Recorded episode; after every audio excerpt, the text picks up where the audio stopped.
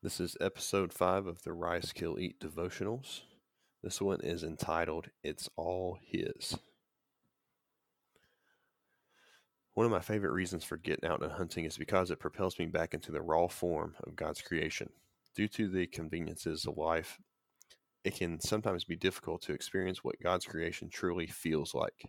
We become so distracted and inundated with the stimulation and the obligations around us that we far too often forget to slow down and consider God the creator.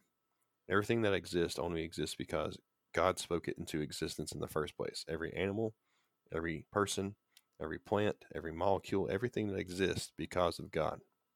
When we get out into creation and slow down to look around us, it becomes impossible for us to miss God's fingerprints. God provided us with an opportunity for us to see Him and learn about who He is and what He can do through His creation. Hunters have a unique relationship with God's creation as we go out and pursue animals in order to consume them. We are taking something from the landscape of creation in order to gain sustenance and physical wellness. This process should propel us further in our relationship with God because we are so dependent upon God as the provider of these created beings. Unlike God, we do not have the power to take organic materials and construct any of the living beings around us. And when we see how great God truly is at creating, we have no choice but to recognize what an amazing God He truly is. I want to challenge you as hunters and as anglers and outdoorsmen, as you're listening to this devotional, to really look at the created things around you. Look at the grass, the animals, the trees. Feel the wind on your skin. Watch the streams flow with water and simply consider who God is. The heavens and earth belong to Him, the creator of these things, and He placed us in a position to know Him and explore Him more. Open your eyes to see creation so that you may learn more about who God is and begin recognizing his works around you. We get to participate in God's purpose for humanity in the miracle of life itself with the one who gives life.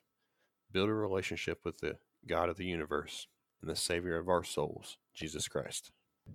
This week's verses come from Hebrews, the book of Psalms, and Romans. Hebrews chapter 11, verse 3. By faith, we understand that the universe was formed at God's command, so that what is seen was not made out of what was visible.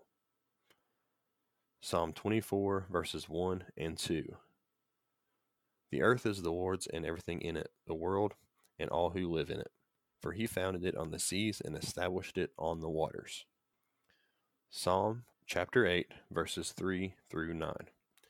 When I consider your heavens, the work of your fingers, the moon and the stars, which you have set in place, what is mankind that you are mindful of them, human beings that you care for them? You have made them a little lower than the angels and crowned them with the glory and honor. You made them rulers over the works of your hands and put everything under their feet all flocks and herds and the animals of the wild, the birds in the sky, the fish in the sea, all swim the paths of the seas. Lord, our Lord, how majestic is your name in all the earth. And the final verse is Romans chapter 1, verse 20. For since the creation of the world, God's invisible qualities, his eternal power and divine nature, have been clearly seen, being understood from what has been made, so that people are without excuse.